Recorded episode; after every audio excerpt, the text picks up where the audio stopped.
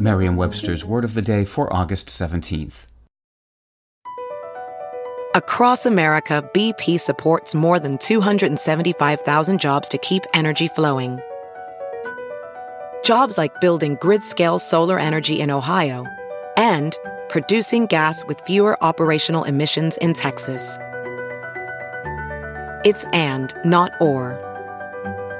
See what doing both means for energy nationwide at bp.com slash investing in America. Today's word is wreak, spelled W-R-E-A-K. Wreak means to bring about or cause something that is harmful or damaging. It's often used in the phrase wreak havoc. Here's the word used in a sentence from The Atlantic by Jacob Stern. Rats rustle around in trash cans and take up residence in sewers, which feeds the false impression that they are fundamentally dirty creatures.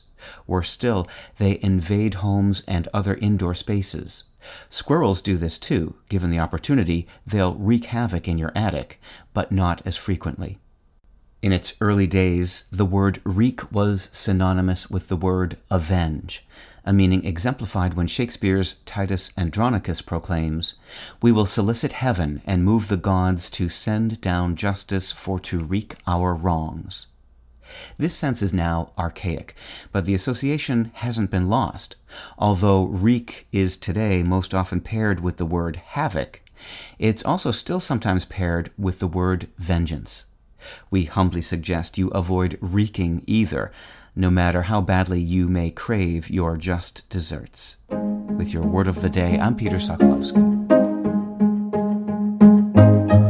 Visit Merriam-Webster.com today for definitions, wordplay, and trending word lookups.